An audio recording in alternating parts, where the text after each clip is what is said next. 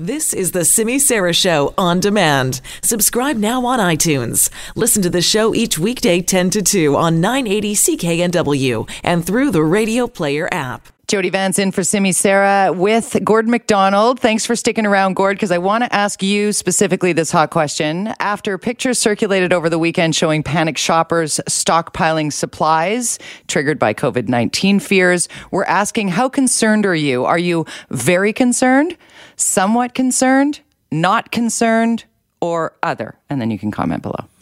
I guess I'd be leaning towards somewhat concerned because I'm one of the guys reading the COVID stories every single hour uh, here on CKNW.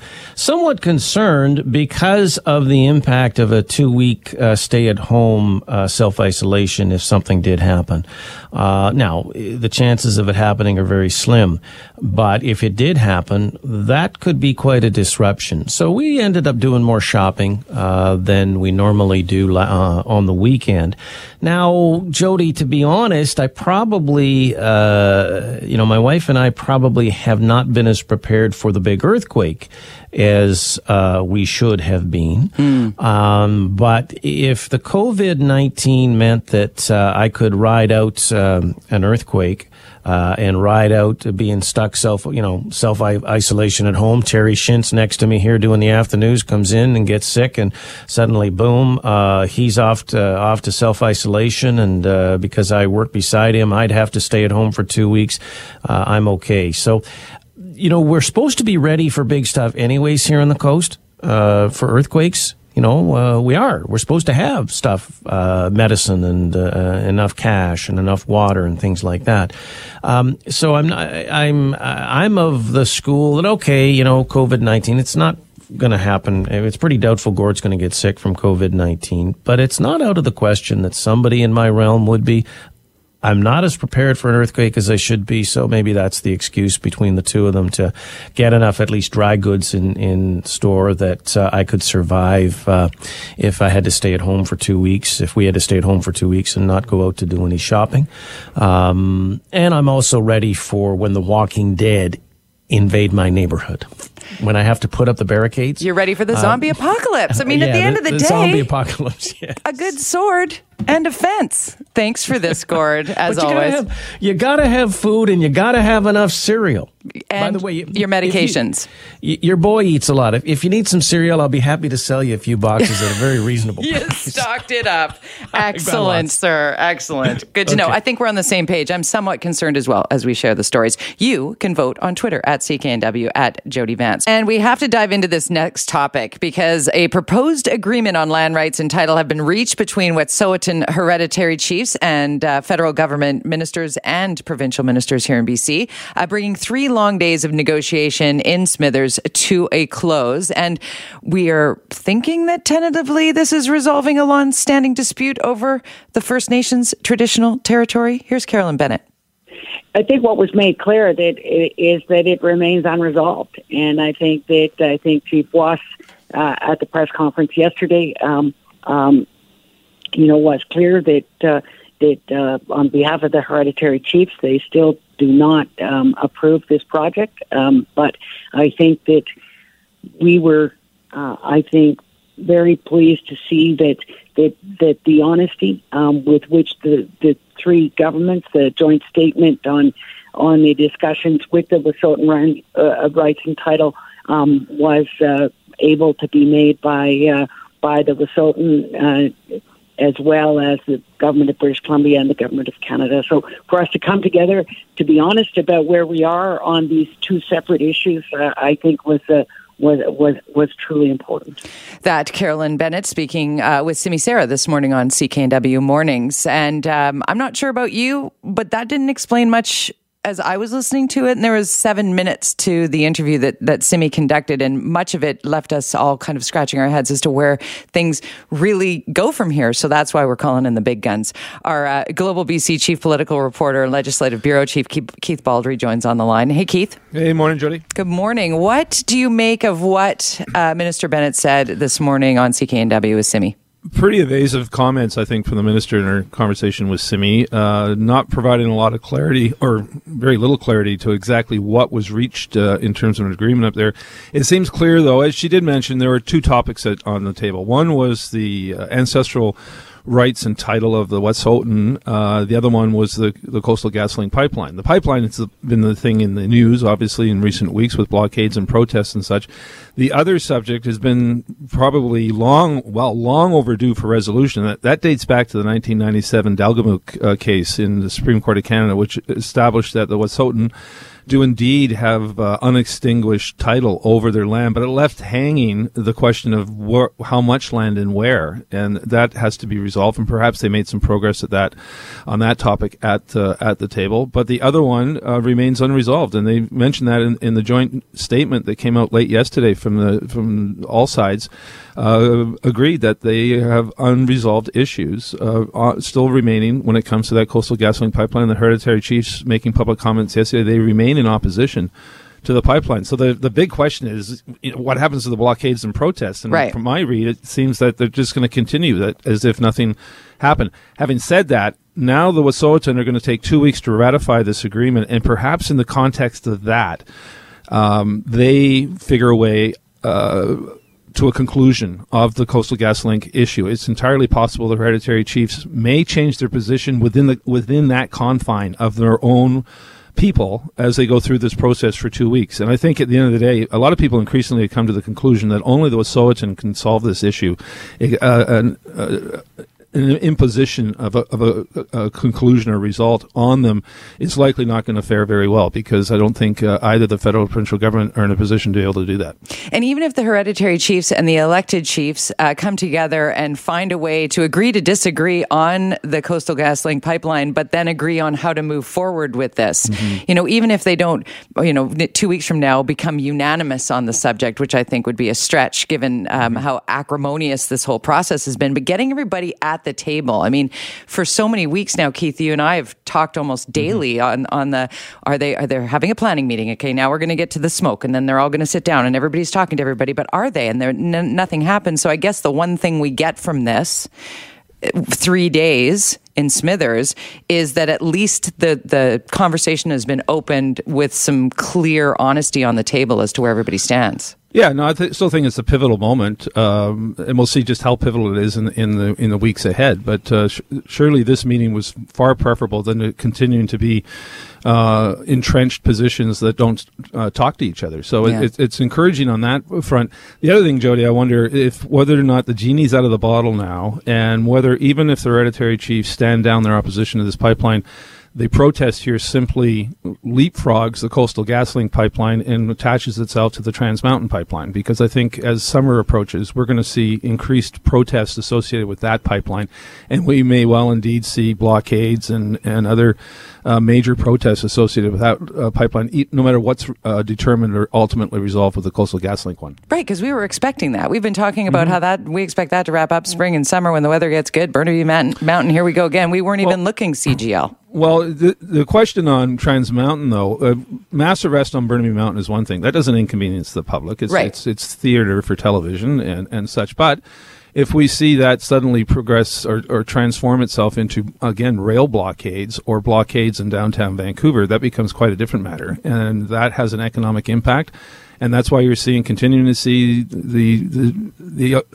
downside of basically these rail blockades, which leave a bunch of ships in, out of our west coast, lying in moorage in, in Anchorage, unable to come into Vancouver port to pick up uh, their their cargo because there is no cargo. Nothing's moving on the trains to the point where ships can actually uh, pick this stuff up and move it to market. So it's uh, Trans Mountain Pipeline could become a much bigger issue in terms of protest because again, if it's if it leaves Burnaby Mountain on a blockades, we're into a whole different chapter.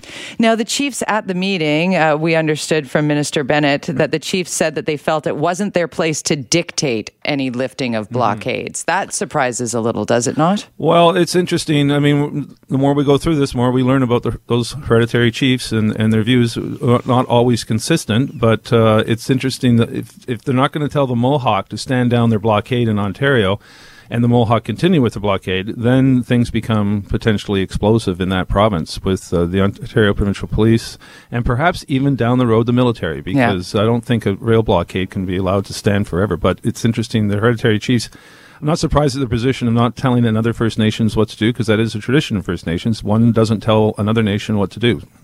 Now, Global BC's Sarah McDonald is going to be joining us at uh, 1218 this afternoon mm-hmm. for her perspective from Smithers. But she did send out a note a little bit earlier today, sort of just reiterating uh, what happened at the table and what the, this draft deal reached between the Office of the Wet'suwet'en and the provincial and federal governments over the weekend means and how it won't actually directly impact coastal GasLink projects. And, and if it is ratified, then it's it's not retroactive. Like it's no. interesting to look at sort of it in for what it is, I guess. Yeah, no, it's uh, very much. Uh, everybody keeps using the, the, the phrase "forward-looking," and it's uh, it's not retroactive. What, whatever they reached up up there, it will have an impact, though. Right. Presumably on future projects and resource projects that take place within land um, considered ancestral title to uh, by the Wet'suwet'en. So it's uh, it may have a, it will likely have an impact on future development. Whether it has an impact on Coastal GasLink, right now it doesn't because Coastal GasLink issued a statement last night. They're coming. They're resuming construction activities as of today, as of this morning. So that's resuming. Uh, what, where that leads to in terms of protests and injunction to fires remains to be seen. But uh, I think yesterday's agreement logically is going to affect future projects rather than past ones. And it's interesting, uh, Sarah also noted that the project, the Coastal GasLink project, is on track for completion in 2023, yep. according to the company. Keith, I just got an email, you likely did too, from Sarah McDonald uh, saying that the RCMP are resuming patrols on Wet'suwet'en territory. Uh, the RCMP has just confirmed to Sarah uh, they are now resume, resuming those patrols on the Morice West Forest Service Road, which is on Wet'suwet'en territory outside Houston, uh, with work resuming at the Coastal GasLink uh, work site. But the CISO outpost still remains shuttered at this point, and the RCMP patrols uh, ceasing was a major condition for the office of Wet'suwet'en when it came to talks with government officials. So, what do you make of that? Well, you know, what, the conditions that Wet'suwet'en had was uh, RCMP had to stand down and back back off, and um, and that's and and Coastal GasLink had to stop construction activities. Both of those occurred, and now that the talks are over, both of those are back on, and we'll see now whether this, leads to more protests or an escalation of protests. Maybe the temperature's rising up there, but uh, I'm not entirely surprised by this because I think uh, they're also there to provide protection to coastal GasLink workers and clearly it's an unresolved uh, situation, as was, as was made clear in the joint statement from all the parties ye- yesterday afternoon. Indeed. And speaking of unresolved situations, uh, coronavirus, uh, COVID 19. Mm-hmm. Interesting to note, I went to Twitter and I saw that hashtag corona outbreak was uh, trending, 76,000 plus tweets. So I clicked on it, and popping up at the top of my Twitter feed is a, a window that says Know the Facts, information and resources on the novel coronavirus, and available from the Public Health Agency of Canada with a button that links you directly to the Public Health Agency of Canada with all sorts of great information. Yeah, no, uh, it, I think you're going to see a lot of uh, health officers, medical health officers in both provinces, federally, and in the United States step up and really provide a lot of public uh, information and education here. You're going to, you know, you look at the BC government's uh, plan for a pandemic, which would occur, which occurs when you have a new strain of flu that nobody's had before, and suddenly it becomes very widespread in a population and leaps borders, and, and there's not much you can do in terms of stopping it. But one thing you will be hearing, a big, a big part of that uh, plan of the BC government and other governments as well is public education and public awareness and messaging. And so you're going to hear a lot of things, basically s- some consistency, which is basically wash your hands constantly and actually do it well. There's a number of videos actually circulating, if you can believe this, of how to wash your hands. And people think, oh, I just run my hands underwater. But no, uh, it's uh, you have to really be aggressive when it comes to washing your hands. Also, the other message is if you feel sick, stay home, don't go to work uh, and infect your, your colleagues. So you're going to be hearing a lot of this from provincial health officers and a lot of creative videos in the weeks ahead. And the washing of hands, having a 12 year old, I am the queen of that's not right, that's not long enough, that's not the right mm-hmm. temperature, that's not the right amount of soap. You need to soap your. But being the daughter of uh, a lab tech, my mom was the queen of washing hands because she worked with viruses every day trying to figure out uh, how to treat them. Mm-hmm. So it, it's it's an interesting piece when people think, you know, oh, I always wash my hands. It's like yes, you wash your hands, but then you touch your phone, you touch your steering wheel, you touch your door handle, you, you know, you just walk through a place or you held onto the railing on the stairway in the mall. Like everything you touch transfers from one to the next to the next. And when you wrap your head around that and you start washing your hands accordingly, that can help immensely. In terms of um, the government piece, though, Keith, what are you hearing? Anything behind the scenes with regard to how things are being dealt with? Because in Canada, it really feels like we do have a handle on this because we did learn so much from the SARS outbreak. Well, it's a different virus than SARS in that it's going to be more widespread, but it's not as serious as SARS, which right. is quite a high mortality rate. Uh, but uh, had a lot of conversations with Adrian Dix here and Bonnie Henry, Dr. Bonnie Henry, the provincial health officer, and their approach right now is what they call uh, aggressive containment, which is really do as much testing as possible to find out who has this, and then when you when you establish a case uh, search around that person and make sure it doesn't go any farther than, than where it already is. So contain that virus within a smaller group of people. But over time, I wonder how effective that's going to be and whether or not the virus simply leapfrogs the ability to actually contain it. And certainly we're seeing down in the United States now. And one, one thing I found interesting, uh, uh, Jody, on this is last week, Adrian Dix, or the Center for Disease Control posted the statistics more than a thousand people have been tested in BC for the virus. That compares to 600 in all of the United States. so the United States testing ability, excuse me, is uh, is just simply not as good as Canada because every test in in the states goes through Atlanta. It's a very much a centralized system down there, so they're unable to detect this virus uh, in the same way that we can in Canada. We do we do more, much more testing here, and it was alarming to find out yesterday that two people have died in Seattle, and you're now starting to see more and more people in the United States with this and just logically, that's going to have a big impact on Canada because of the travel between the two borders. A lot of people may be walking around with this virus in, in some jurisdictions without even knowing that they actually have it, because in some cases, the symptoms cannot be as serious as they are associated with other uh, flu viruses. They're so mild, in fact, that people might not, might not even think they have a cold, never mind the coronavirus, COVID 19. Going back to the initial uh, directive that maybe some of us who are like, if you can walk, you can can work, uh, stay home. Well, stay home. Here's where it gets um, uh, potentially difficult. A lot of people don't have paid time off right. when they're sick. Uh, if you have paid days, sick days, that's fine. But a lot of people, you know, missing one day's pay is a big deal for them. And for them, they may think, well, you know, I don't feel that bad. I'm going to go to work. And that's where it gets hard to, to actually combat this virus because I think a lot of people will be going to work having the virus without actually realizing they have it and potentially infect uh, a lot of their colleagues. So this thing's going to get a lot worse before it gets better. And when we come to the hot question of the day with regard to uh, basically your level of concern. Now, you're covering this on a regular basis. I mm-hmm. cover this on a regular basis. I asked Gord McDonald his take on it, but I, I, am really curious as to what you think after seeing the pictures that were circulated over the weekend showing panicked shoppers, you know, stockpiling supplies, and mm-hmm. those fears were triggered by COVID 19. Um, how concerned are you? Are you very concerned, somewhat concerned, not concerned? I'm very concerned, and I'm not not concerned so much of that. I think I'm going to get sick. I'm very concerned on the the global impact this could have on pe- not only on people's lives, but on the on the global economy and our local economy as well. Is you if you see people staying home, not participating in uh, in economic activity, if you see a shortage of goods in the stores, people somewhat panicking, stocking up on things, all this together, I think, leads to a heightened level of concern. So yes.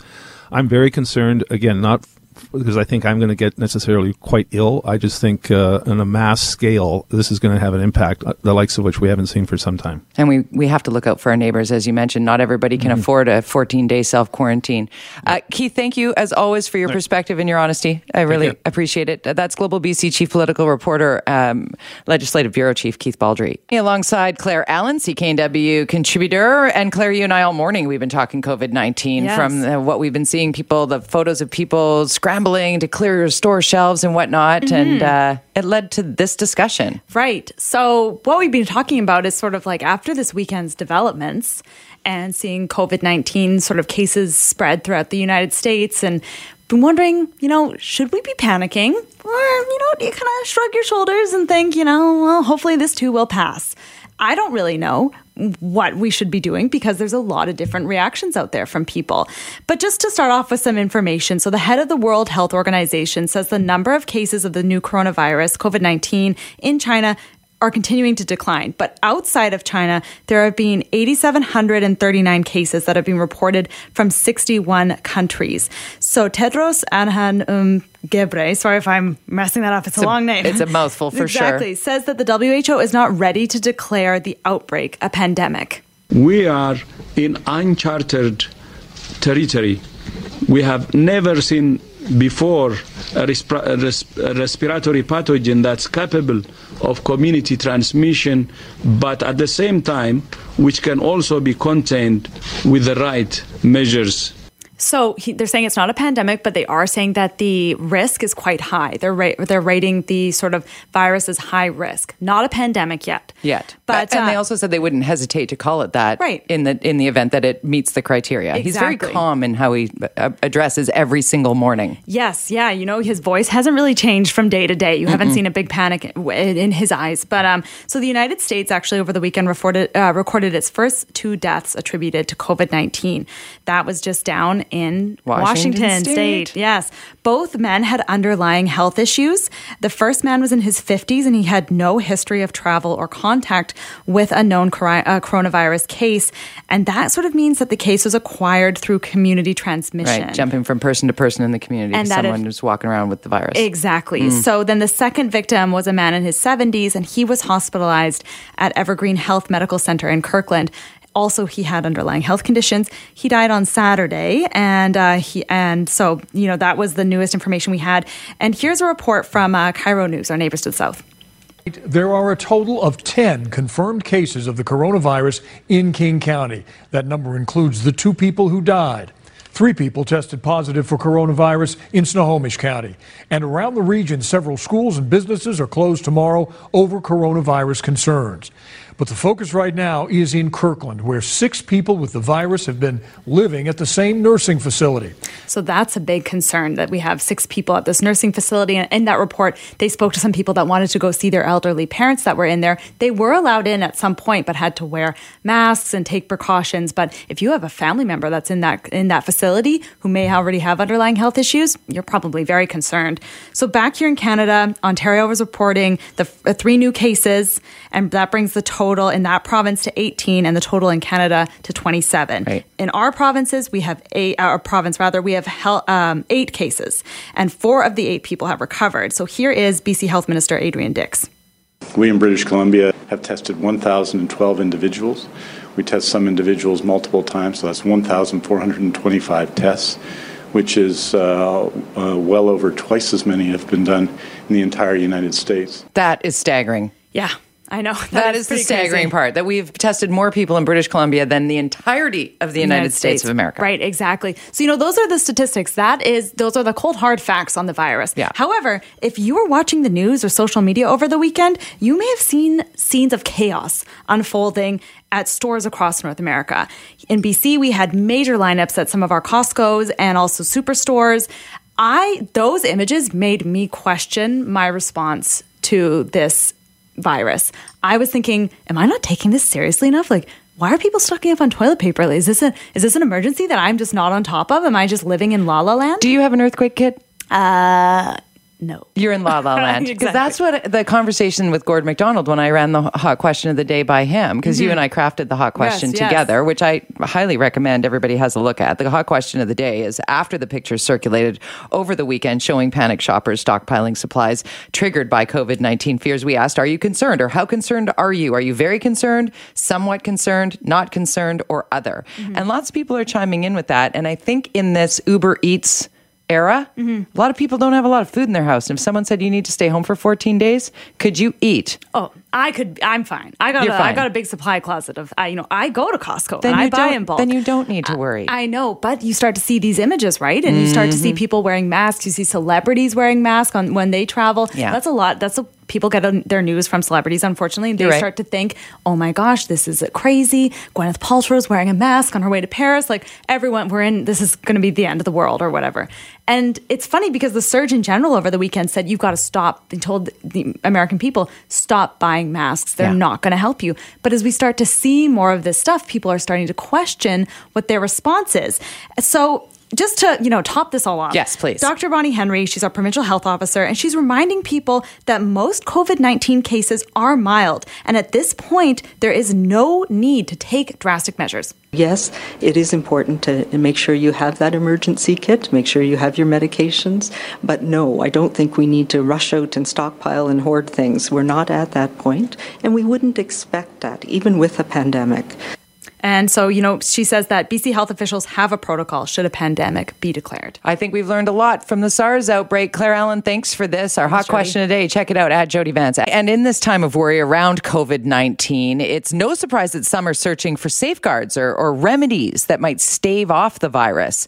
Also unsurprising is how there are those who will prey on such fears and try and sell snake oil remedies that might hurt more than they help. So it's time to separate the science from the placebos. And to do that, we bring in the host of the Super Awesome Science Show podcast and the man you know as the germ guy, Jason Tetro, joins us on the line. Thanks for doing this, Jason. It's such a pleasure. Let's dive right into um, first and foremost the placebos, the the the the the old wives' tales, the the cure-alls. I was hanging out with a girlfriend of mine who she loves to Google MD. She likes to look online as to, to possible uh, things that might you know cure without going to the doctor. I, I mm-hmm. must add that she is. Um, typically very on top of things. However, she stopped me in my tracks when she said, I've got my whole family uh, taking silver solution. And I oh said, boy! I said, "What? What? What is that?" And then I googled it, and the number one thing, like the Mayo Clinic, came back and said, "Yeah, there's no amount of that that's safe." Okay, so here's the thing. Okay. We have disinfectants. Okay, things you put on surfaces like your kitchen counter. We have antiseptics, which you put on things like your hands and your wounds, right? Yeah. And then there's stuff that goes internal, stuff you drink, stuff you eat, all right? So silver can be a really good disinfectant. And it can actually help to prevent infection for wounds, right? Hmm. But the minute that you inhale it or the minute that you actually drink it, what ends up happening is you are giving your body silver, which could potentially turn your body blue. Does it actually kill anything? No. Because what happens is that silver works against anything that happens to be organic. And surprise, surprise, everything inside of your mouth and your nose is organic. So it'll be wasted long before it comes anywhere near a virus. How is that being marketed? I've seen infomercials in the United States where there's a woman literally saying it cures coronavirus. Well, you see, the thing is that in there's a regulation that essentially says that if it's a disinfectant for surfaces, you can say that. Or if it's sort of an antiseptic for wounds, you can probably say that. Mm. But back in 1999, the FDA actually said you cannot say silver does anything when you've put it inside of your body. So what's happening is that these people are mixing things up so that they're saying one thing that is true, but they're sort of associating it with another thing which is completely untrue and illegal. And I don't know if you remember, a couple weeks ago, remember how Purell got in trouble? Uh, for for saying that they made these claims against viruses and they were told to stop. Yes. Yeah, well, it was the same idea. It was the fact that you could say that for some products, but the ones that they were saying it for on their website were for other products that actually couldn't be said that. And they were basically said, please stop that. And they did, and everything was good. Well, this is the thing. They stopped. These other people, unfortunately, are not.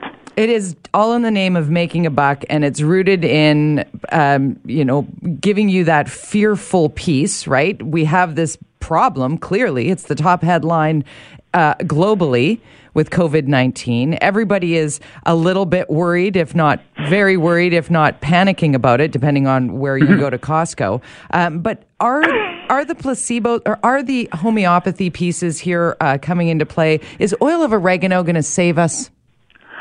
Uh, no. I mean, when you talk about essential oils, all right, they are great for protecting your food from going spoiled and rotten.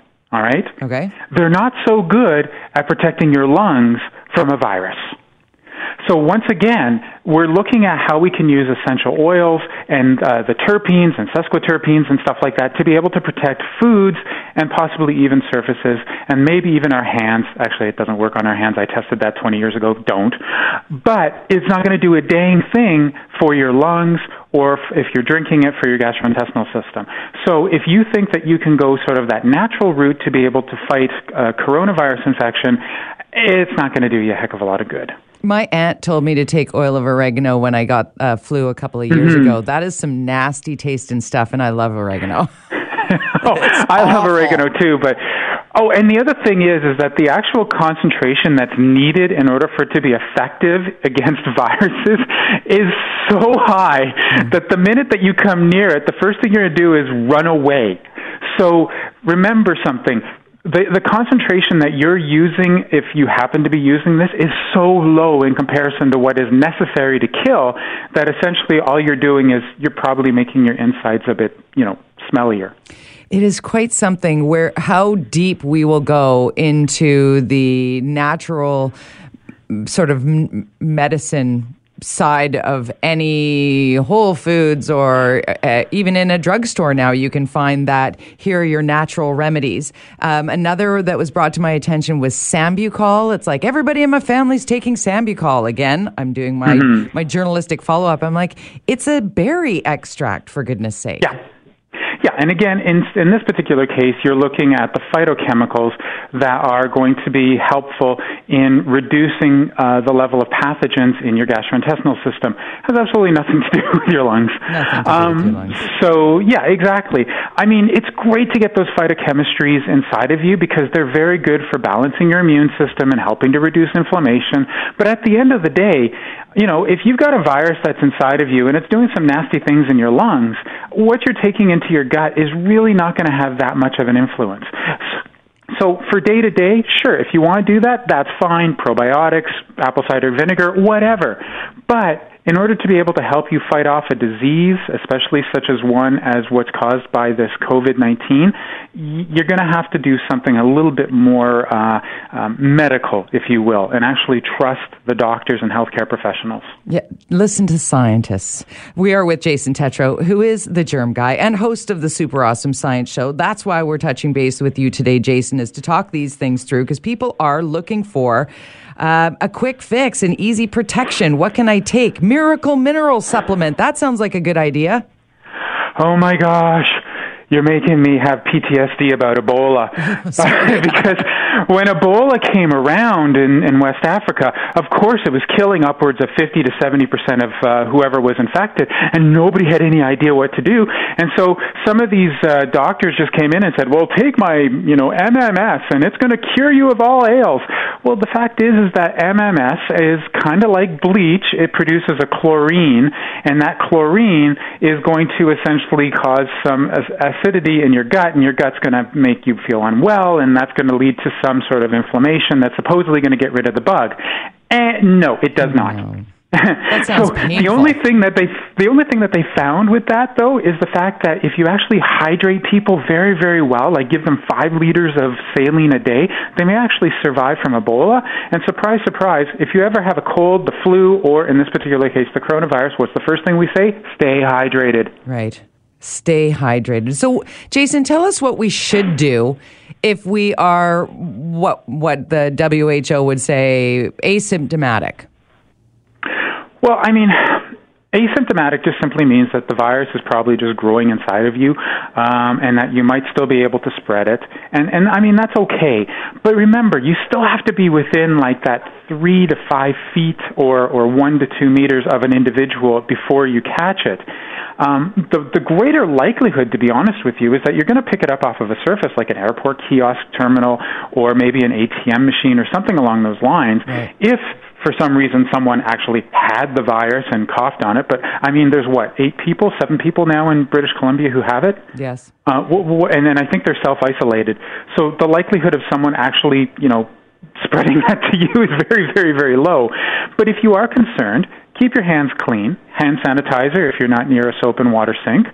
Uh, and if you're worried about those people who are coughing, sputtering, spurting, whatever it is, uh, because there are other viruses that could potentially cause illness, you keep a scarf around your neck and then you just sort of put the scarf over your nose and your mouth. You can use it numerous times because a mask you can only use once and you don't have to be fit tested for it. You can wear it any way you like, and it's going to look great. Whereas if you're using a particular type of mask, you actually have to be trained and fit tested to be make sure that it actually works. And you end up touching your face a million times when you're adjusting the mask that doesn't fit you properly. Uh, you know, I'm almost got a point now where I don't even talk about that because studies have shown that we touch our faces about 16 times every hour, and probably during this conversation, I've probably face palmed about five times already. so the thing is, the thing is that we're not going to be able to stop touching our faces. And I get it. We want to tell people that. We want to get people not to touch their faces, but it's impossible. It is, right? So the best thing to do is make sure those hands are clean so that when you do touch your face, that there's no likelihood that you're going to self-inoculate. Thank you very much for the great advice. Always appreciate you cutting through the noise for us, Jason. It is such a pleasure to talk with you. He's the germ guy. He's lovely. He's the host of the Super Awesome Science Show. He's Jason Tetro. You should hear that podcast. It is very cool. And with news of new cases of COVID 19 over the weekend, and in fact, in the last number of minutes with more cases in Washington state, we are now wondering about the frontline healthcare workers and protections being put in place to care for them.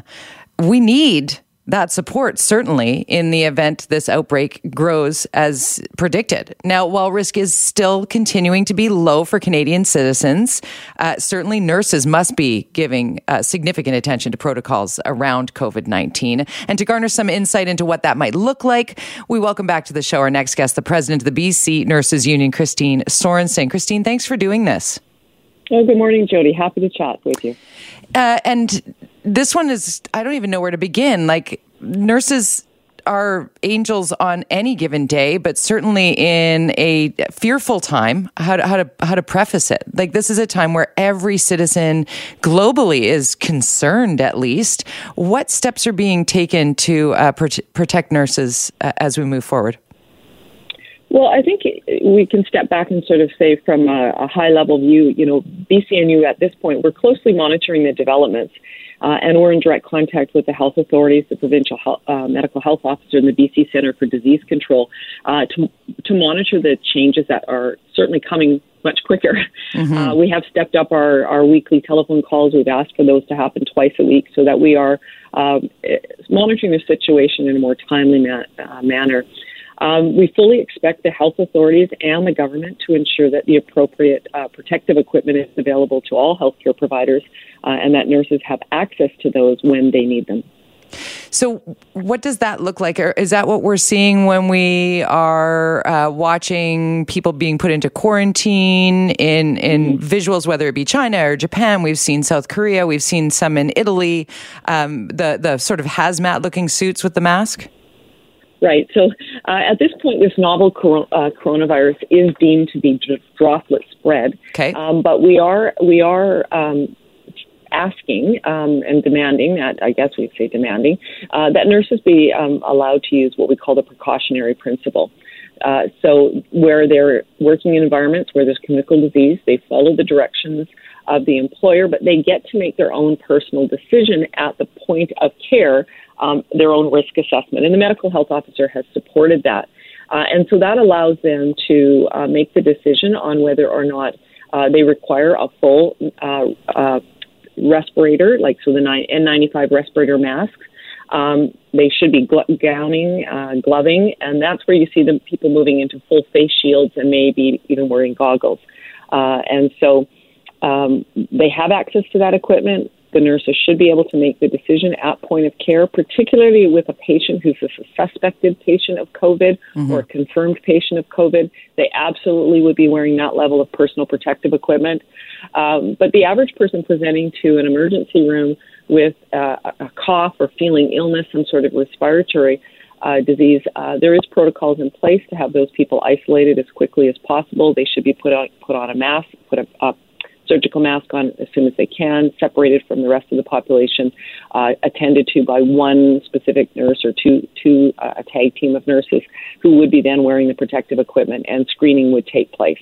We're with Christine Sorensen, the BC Nurses Union president, talking about how our frontline healthcare workers uh, will be supported in dealing with the inevitability of COVID 19, which we're not trying to stoke fears here. We've been the last number of segments laying out how this uh, virus is uh, known to be transmitted to this point and updates on um, number of presumptive cases versus confirmed cases versus uh, those who have tragically uh, died due to covid-19 most of those uh, elderly or with underlying uh, issues health issues. So the one, but the one piece from what we learned in China, or perhaps what we learned back in 2003 with the SARS outbreak, Christine, is is how to how quickly things can escalate with mm-hmm. with a virus like this. Certainly, that happened in Ontario, so that so that our front line healthcare workers, we don't have a situation which we did see in China where some of the healthcare workers in their 30s and 40s that were otherwise healthy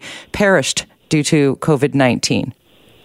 Yeah, absolutely, and that's the concern raised from nurses across the country. Is that uh, we want nurses to be able to uh, be able to access the equipment they need to protect themselves. Uh, I have full confidence in the in the BC nurses. Uh, this is what we do every day, right. and they're professionals, and they'll make the right judgment. They're not going to be, you know, using more equipment than's necessary. They understand that they're, you know, they're we need to maintain an uh, adequate supply and, and use them at all times. Um, we also need to be conscious of the fact that any nurse that may have been exposed to the virus who are symptomatic um, may need to will probably be asked to self isolate. They may be having to call in sick. They have to stay at home. So now we have uh, a reduced number of nurses um, also being able to work when we need more nurses, yeah. and we already are in a bit of a nursing shortage. So uh, well, not a bit. We're in a nursing shortage. So we have nurses who are working overtime trying to manage the situation who may have been exposed, may have to stay home, or may have to stay home and take care of a sick family member. So we're watching all of that situation very closely um, because this, we need to ensure that we have uh, enough nurses to provide the care to the patients who are coming through the door, particularly if there are people who are going to be coming in through the door with COVID. And that is the, the concern. You literally took the next question off the tip of my tongue with regard to we're already in a nurses shortage. So we can't very well afford. We've already got nurses dealing with the flu, the everyday v- virus that we're, you know, we get our flu shots for. Nurses get sick. I mean, frontline workers often are dealing with, um, you know, the sickest among us. So what what can we do to do our best due diligence to not infect our frontline healthcare workers. If I have the symptoms of even just a regular flu, but they're getting to be more serious, more significant, I can't get to the doctor and I think I should go to emergency. Am I calling first? Am I showing up with a mask? Am I how how how best can I do this uh, ethically? Yeah, I think I think if people have a family physician, uh, a, a primary care provider, nurse practitioner, uh, I think the most important thing they should do is first is call ahead, say, this is the symptoms I have, what would you like me to do? Uh, if they, they are directed, uh, and, and other people can call HealthLink certainly and ask the same same advice. If they are very unwell though and are feeling that they do need to go to an emergency department, they absolutely should go to the emergency department. Right. They should put a mask on immediately once they get there. Uh, they should notify the staff that they have a respiratory condition if there's somebody who they believe they may be infected in COVID. And these would be people who've traveled to areas or been in contact with people who've traveled to certain areas of the world. Um, you know, they, they really should then be um, identifying that uh, as quickly as possible so that the staff can then isolate them. Hand washing will be critical. It's the same message we've been telling everybody. Uh, and to self isolate and stay at home. Please don't go out into the public if you're not feeling well, uh, and and be grocery shopping and doing all of your regular things. Uh, stay home, wash your hands frequently, isolate from other people, um, but do call ahead. Emergency rooms won't necessarily be answering phones and doing triaging over the phone. So if you choose to go there because you're feeling really unwell, uh, wear a mask as soon as you get into the into the emergency department and let the staff know. And if you don't have a mask on hand, we learned earlier from Jason Tetro, wear a scarf. Wrap your scarf around and hold it up while you're going into emergency. And if you're going into your doctor's office, call ahead, let them know uh, I have a really bad cough and I need to get in there. So you know, cough, fever, these are the things we're looking for. Yeah, cough, fever, people who've got you know symptoms of of you know, and it's a t- difficult time of the year because we have influenza yeah. circulating, we have cold, just general colds. I, I, I hear people who have what they think are flu symptoms and they're vomiting, and and that that's gastrointestinal. So there's lots of things that are going around. Uh, I would I would implore people to mostly it's the fever, the chills, the co- the coughing. Um, it's the covering of your face, washing your hands, Yeah. using hand sanitizer if it's available. Please use hand sanitizer, um, and, uh, and and cough into your elbow, not into your hands. I mean, we tell people to cough into the crook of their arm. Children seem to have learned that skill at school, and uh, starting to see that spread. Uh, and and stay out of large public areas. You you really don't need to infect other people. Great advice. Appreciate you taking some time out for us today, Christine, as always. Thank you so much, Jody. Happy to chat with you anytime. Thank you. Christine Sorensen, the BC Nurses Union president. We got to talk about Washington State. State of emergency for our neighbors just to the south. Six people now confirmed dead of COVID 19. Um, this seems to be escalating quickly. And when there's a state of emergency declared anywhere in the United States, it's of note. And when it's right to the south of us, uh, it's very much grabbing the attention of those in and around the lower mainland and in southern British Columbia, certainly. Uh, for those living right on the border, I mean, it's it's something that is part of our regular day. We hop across the border to buy some milk and chicken, or we go and pick, get some gas, or or you, you head into your Trader Joe's. What are you doing? You're just going to go down and do a little shopping. You're going to Bellis Fair. You go to Bellingham. You hang out. Uh, those perhaps aren't as frequent now that there are fears about Washington state. Uh, erring on the side of caution, perhaps? Or are you concerned at what might be going on at the border? It, it could get a little bit messy coming to and from Washington state. Or is that just blowing it all out of proportion? That was pretty much our morning meeting conversation in a nutshell, which is why we uh, picked up the phone and we called Len Saunders, who is an immigration lawyer based in Blaine, Washington. You've heard him here on the program before. And uh, it's great to connect once again. Len, thanks for doing this. No problem. How are you? I'm good, thank you. Uh, we've talked with you about, um, you know, what you declare at the border with regard to cannabis use. Uh, you and I were you were in studio with one of your clients uh, regarding carrying even CBD oil supplements across the border. It's a can be a tenuous time to come to and from the United States. And now with what's happening in Washington state with regard to the COVID 19 virus, what should we know? Well, what you should know is if you are either a, a U.S. citizen or a U.S. permanent resident, this does not affect you traveling back to the U.S. But for your average Canadian, this could affect you if you've traveled to one of these countries, which now is on this travel ban for entering the U.S. Can you explain the travel ban right now? Well, so what the Americans have done, they first started with China, mm-hmm. um, or at least individuals who've been to China in early February, so just a, a month ago, and they basically said if you've been within the last 14 days in China, uh, you are not admissible to the United States unless you are a U.S. citizen or permanent resident. And at the time, I actually had a client, American citizen in Seattle. His Chinese Canadian wife was visiting China and he wondered if she landed in Vancouver, could she come through the land border? And I said she could try, but if they found out by looking at her Canadian passport that she'd been to China within the last 14 days, she would be denied entry. So that's a good example of someone who would be deemed inadmissible just for a temporary period of time. Right. So then it would be a 14 day hold on on her uh, access to the U.S. Exactly, and you know what I suspected when the Americans stopped allowing uh, individuals to fly from China into the U.S., I suspected that a lot of people would just use Vancouver as kind of a stopping off point. I actually haven't heard anyone being denied entry because I think most people have heard in the news that they could be, and so they're staying away from the border until they're over that 14 day period. Now, I do want your uh, take on, or, or, if you don't mind, taking the temperature in Washington state with this uh, declaration of a state of emergency and what seems like minute to minute updates coming out of uh, the Seattle newsrooms. Um, what are you hearing there?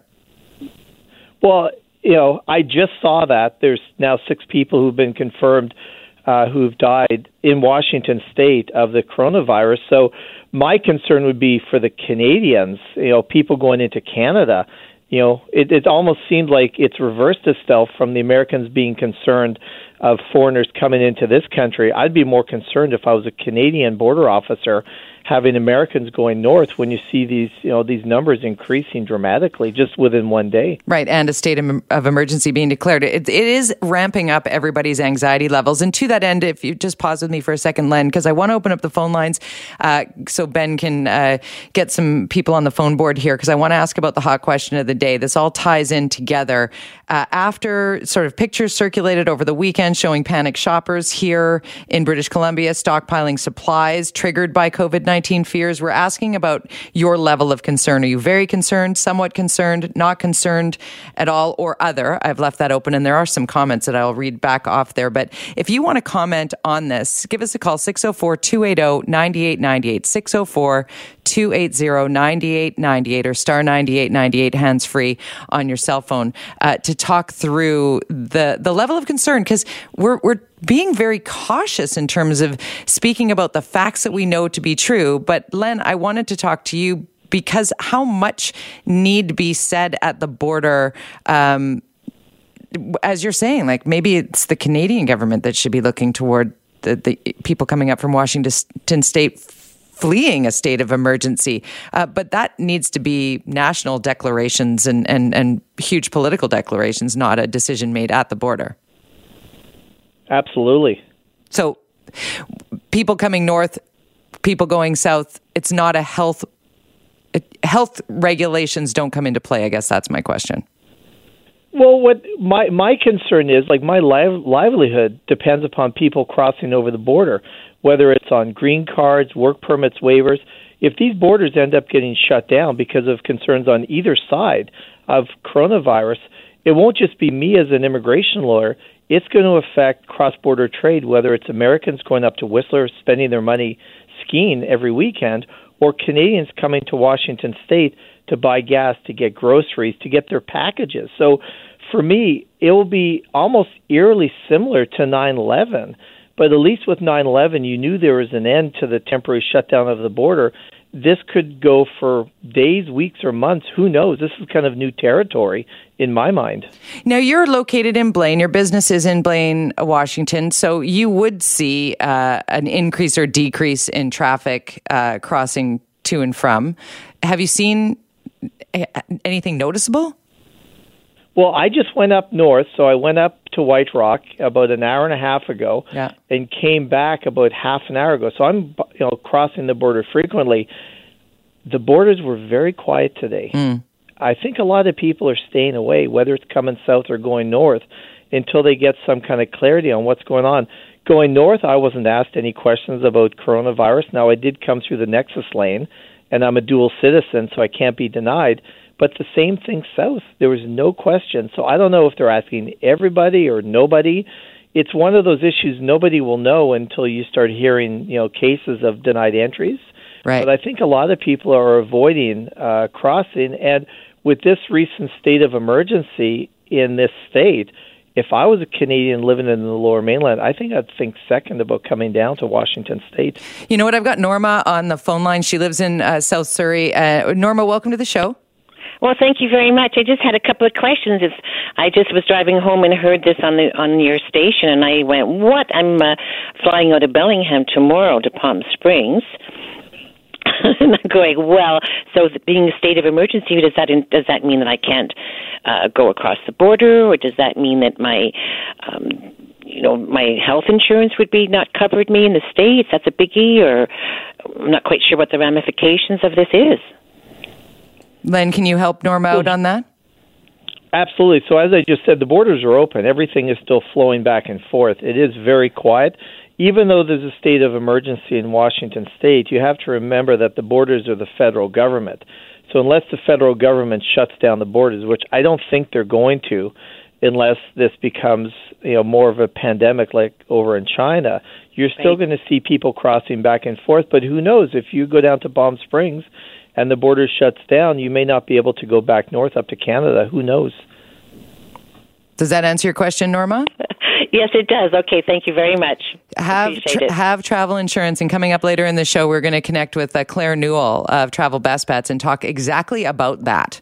When you're traveling to a destination, regardless of where it is, you have to be prepared that you could be locked down anywhere because we're seeing uh, places and spaces shut down in Seattle. Actually, you just heard it on Terry Schintz's news. Um, there's a skyrise. Uh, uh, in downtown Seattle, and there is a school there as well, both being shut down uh, and then will be cleared out. So we saw that with the uh, the Diamond Princess in Yokohama, Japan, that that was held in quarantine for ages and ages. Like this is an ever evolving situation. So Len, I really appreciate you uh, lending us some of your insight here, and certainly uh, good to know that any happenings at the border are really a, a federal issue and and would be the next level of of concern when a state of emergency is called in Washington State is that is everybody's on high alert, right? Exactly, and I'll keep you up to date. You know, if I hear more developments over the next few days at the ports here, would appreciate that. Thank you. Thanks, Jody. Have a great day. And you too. That is Len Saunders, immigration lawyer based in uh, Blaine, Washington. Have you been watching the markets? They've kind of been in flux, to say the least. A uh, bit of a bump today. Right now, up 860. I think you might have heard Terry Schintz talking about the TSX as well, but certainly bouncing back a bit on this Monday. Many wondering what this means for investments, long term. Uh, pensions, pondering what to do this tax season, being that it's RRSP deadline, what to do, what to do. Uh, let's talk to somebody who knows and, and talk it through for real. Jeffrey Sandler in studio with me, portfolio strategist with Linton Wealth Management at Raymond James. Uh, oh, we got the wrong microphone on. Hold on one sec. You want me to move? No, you can go right there, I believe. Oh, it's just the lights out in that microphone, is it? Yeah, it says it's on, but it's not. It's not. Yeah, yeah. Roll over here. Some we've got, we've got a technical problem. Look how easy that was. You know, it's just like the Dow. It's like a technical glitch. Jeffrey, thank you very much for coming in studio to talk with us. You're super welcome. So, where do we begin? Uh, what did you see happen in the markets last week? A correction, uh, a classic ten percent move from uh, from a stock market that we'd been talking about for a while was a little bit pricey. It had, and by pricey, I don't mean overly expensive like the two thousand dot com bubble. What I mean is just it had been going straight up, almost like a GIC, like a bond you know, week after week relentlessly for six months, and it looked like it needed a good rest. Any excuse would have done, but this was a really good excuse. Yeah, COVID 19 being that excuse. And then we, I mean, watching it last week was quite something. It's down a 1,000, down 1,200, down a 1,000. And then Friday, it, it rallied. Yeah, funny when the when the uh, traders and the people who operate the algorithmic or the mathematically triggered trading systems go away for the weekend, the risk is that there will be some kind of announcement on the Saturday or Sunday, which would push the market violently in one direction or the other. So they tend to go home what's called neutral or or uh, balanced. Bring so back no some bias. of what was lost, right? Yeah, so they get out. So Friday looked just like that. It kind of rallied a bit and struggled a bit and then held its own for the day and then nothing happened. Today it was very important that there be a bounce day and there was and mm-hmm. there is, you just mentioned it. And the last hour of trading, that that you and I are are in right now, right, is is the one that determines the mood pretty much for the week. It'll, it'll tell you whether or not there's still a lot of fear around, a little, or, or it's abated. And at the moment, it looks like it's backing off a little. Yeah, as we sit here, let me just hit refresh on my Dow. Uh, it's uh, 26,341, up 931. So every time I've looked down since you walked in the studio, it's jumped 100 points. It's up 400 since I left my building 10 minutes ago. So wow. there you go. So to, to give that perspective yet again. So, what happens on a Monday, and specifically in the final hour of trading, which we are in right now, often dictates the, the mood. mood. It, it, gives you a good idea of what professional traders and uh, portfolio managers, people who control significant pools, are thinking in terms of their risk bias. And this holds true after crashes. After last week wasn't a crash; it was a correction. Crashes, a whole different uh, well, let's talk a discussion. little bit about a crash because that was 2008, right? That's mm-hmm. what people are thinking. Oh my God, it's happening again. Mm-hmm.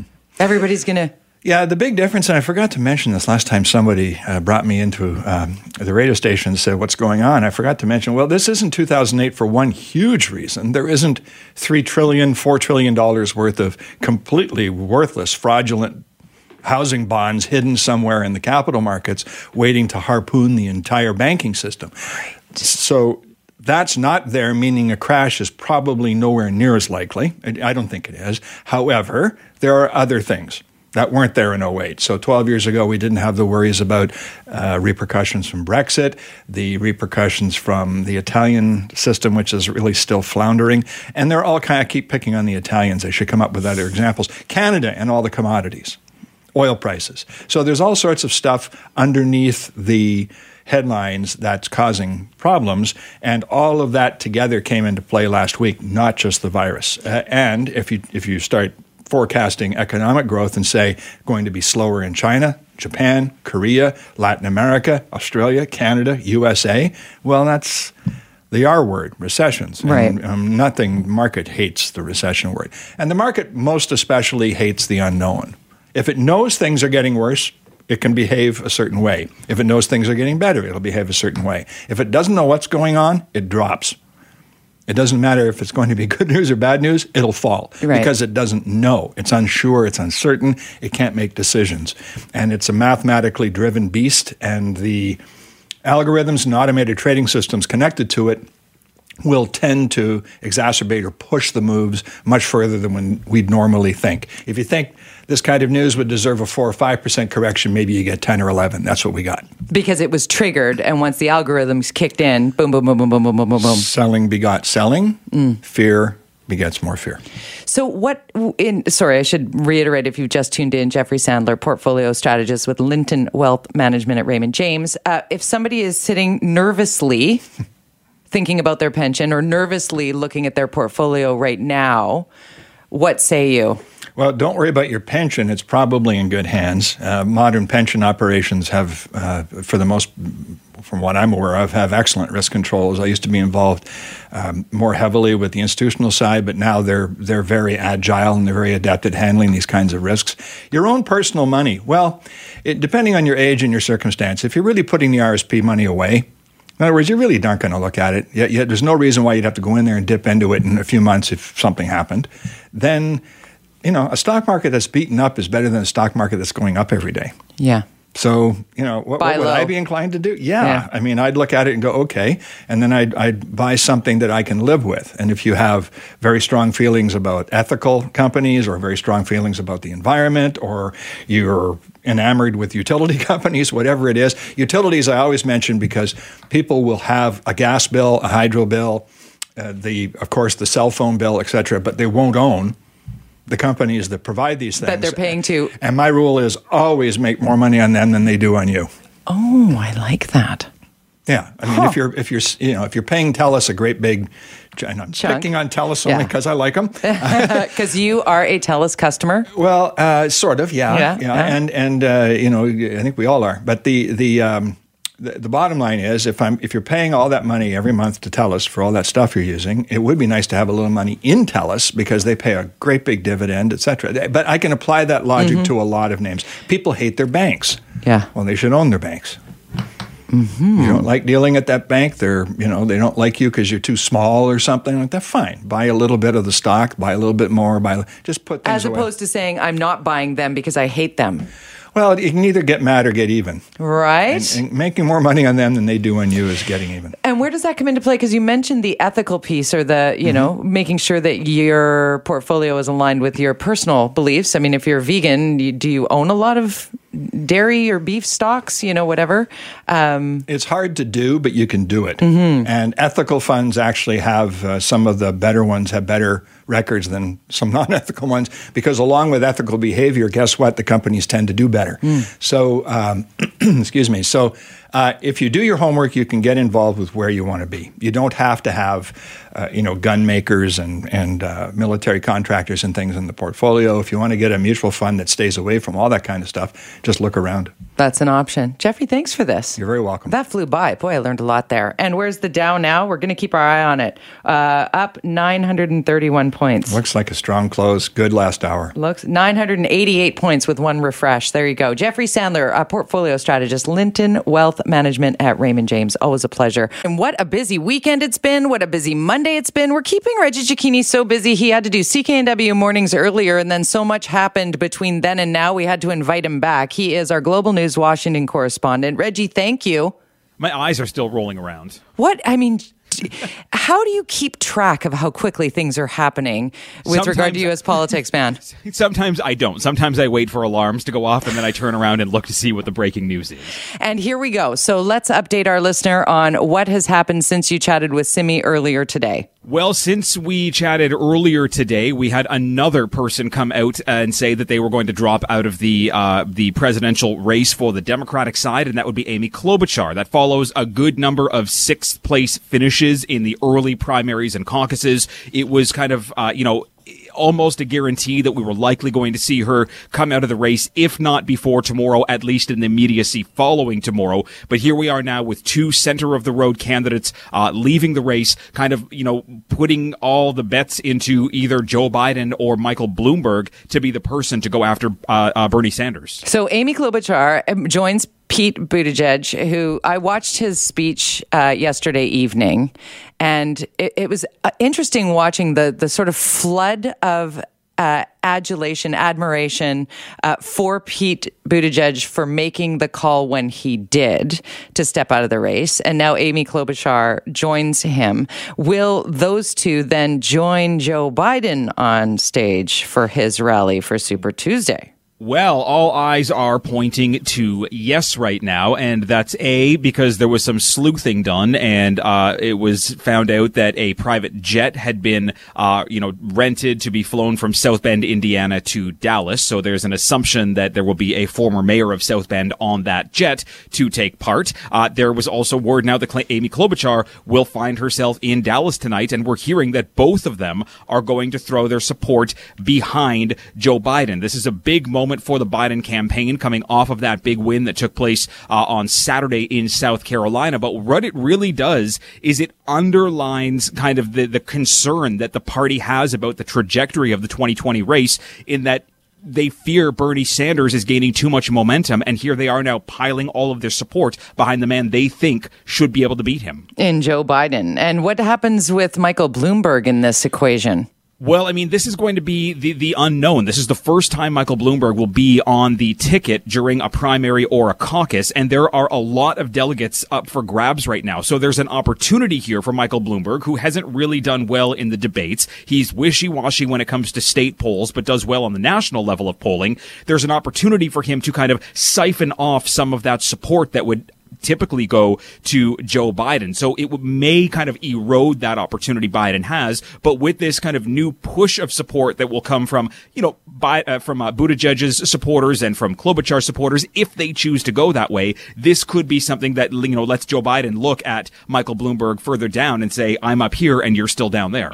What else are we seeing with regard to uh, endorsements? I saw the breaking news this morning, or was it late last night, that said that Barack Obama, former President Barack Obama, had said he is not endorsing anybody uh, at this time.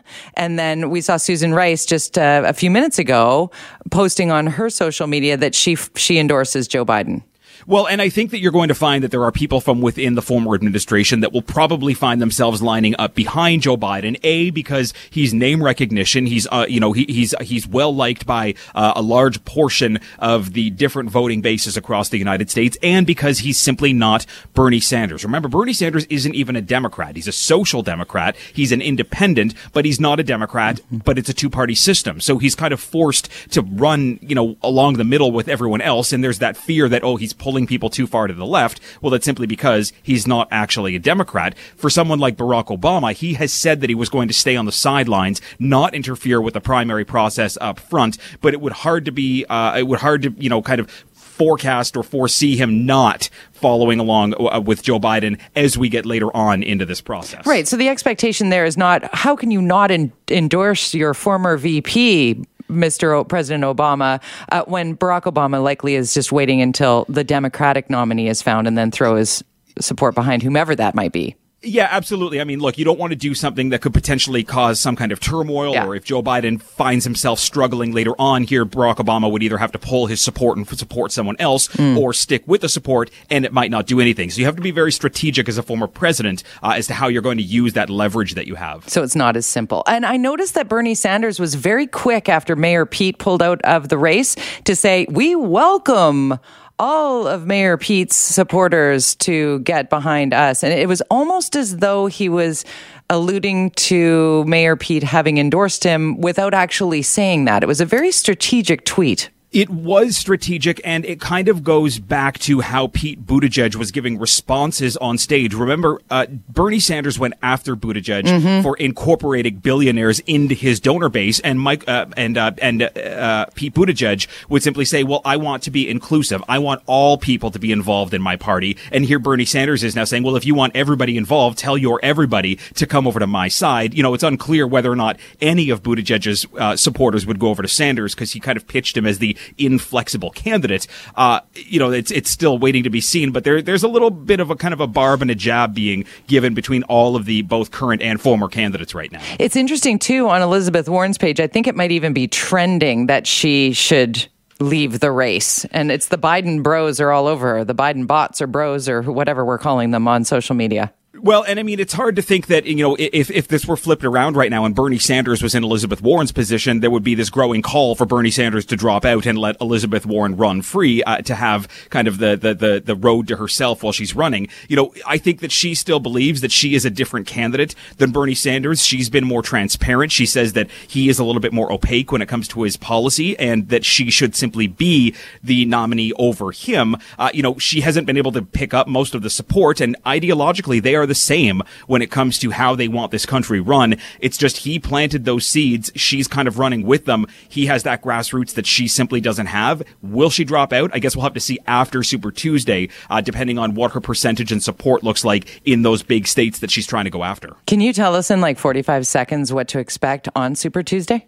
I think that we should expect to see big numbers for Bernie Sanders in the big states like Texas and California, where there are upwards of 600 delegates. I think that Joe Biden is going to do well in places like Oklahoma, Tennessee, and Virginia that have a larger uh, area of African American voters that will go for him. And I think it's going to be difficult for Bernie Sanders in some of the states that do have a higher proportion of African American voters to find support there because he did so poorly in South Carolina. That could be a precursor to the uphill battle that uh, Bernie Sanders has in the weeks and months to come with the next next set of primaries. Never a shortage of information. Uh, always a pleasure to speak with you, Reggie.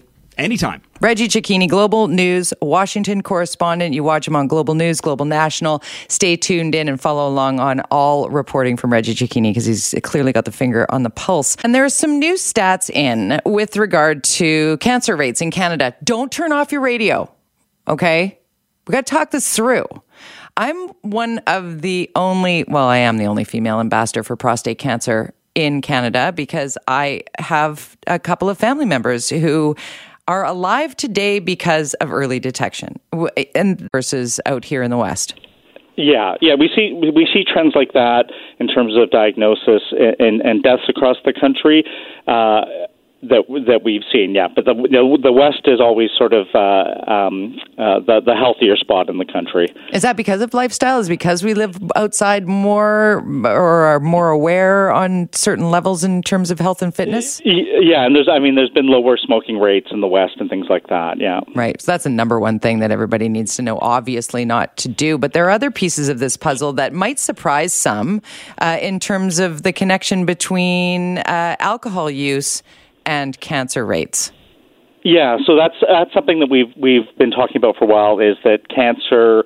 Uh, uh, alcohol is a known carcinogen for cancer, and it affects different cancers differently. But it's one of the, the things that you can do as a Canadian is is not drink or or you know re- reduce your drinking. And most people would just assume that that would be directly associated with liver cancer, but that's not the case.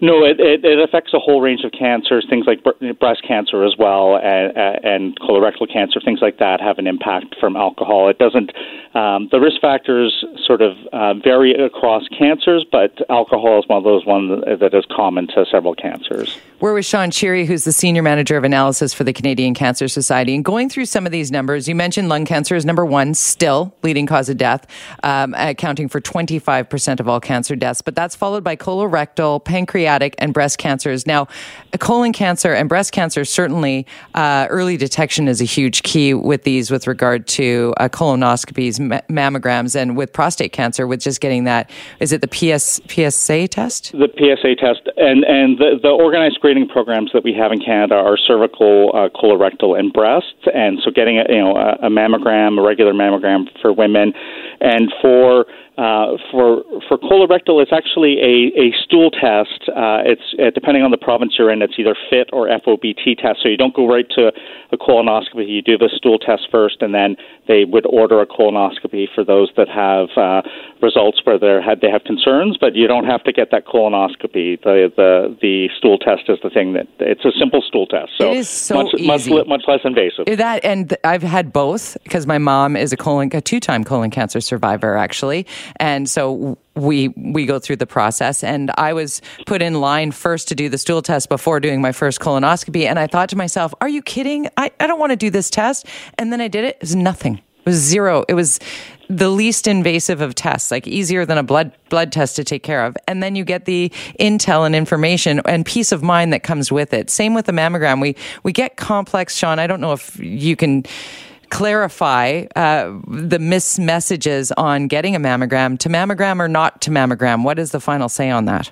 I mean, it's it's it's recommended. I think you know there are some potential limitations to the to mammography, but it is the gold standard best test that we have currently in the country, and it's something you know you make an informed decision on any screening um, with your healthcare provider, right. but it's something where we're finding it early. And breast cancer really is an example of where we've seen great success. So the death can- the the breast cancer death rates have been cut in half uh, almost 49% since it peaked in the mid 1980s. And this is mostly due to improvements both in screening and treatment. So if you're wow. able to catch a cancer early, there's better treatment options and, and better options for, for, for your outcomes. I think that number right there, when you say it's cut in half, people need to listen to that because it is scary to go get checked. I'm telling you, mammograms don't hurt. Uh, the toughest part is walking in because you're fearful of, of a possible positive. And, and there's no greater feeling than walking out with a negative. And if you do walk out with, with a positive test that needs a biopsy and you're moving forward, at least you're in the best hands in, in a country that's, that's taking care of, of such things. And, and early detection, as you said, is so key. Prostate cancer is a simple blood test now?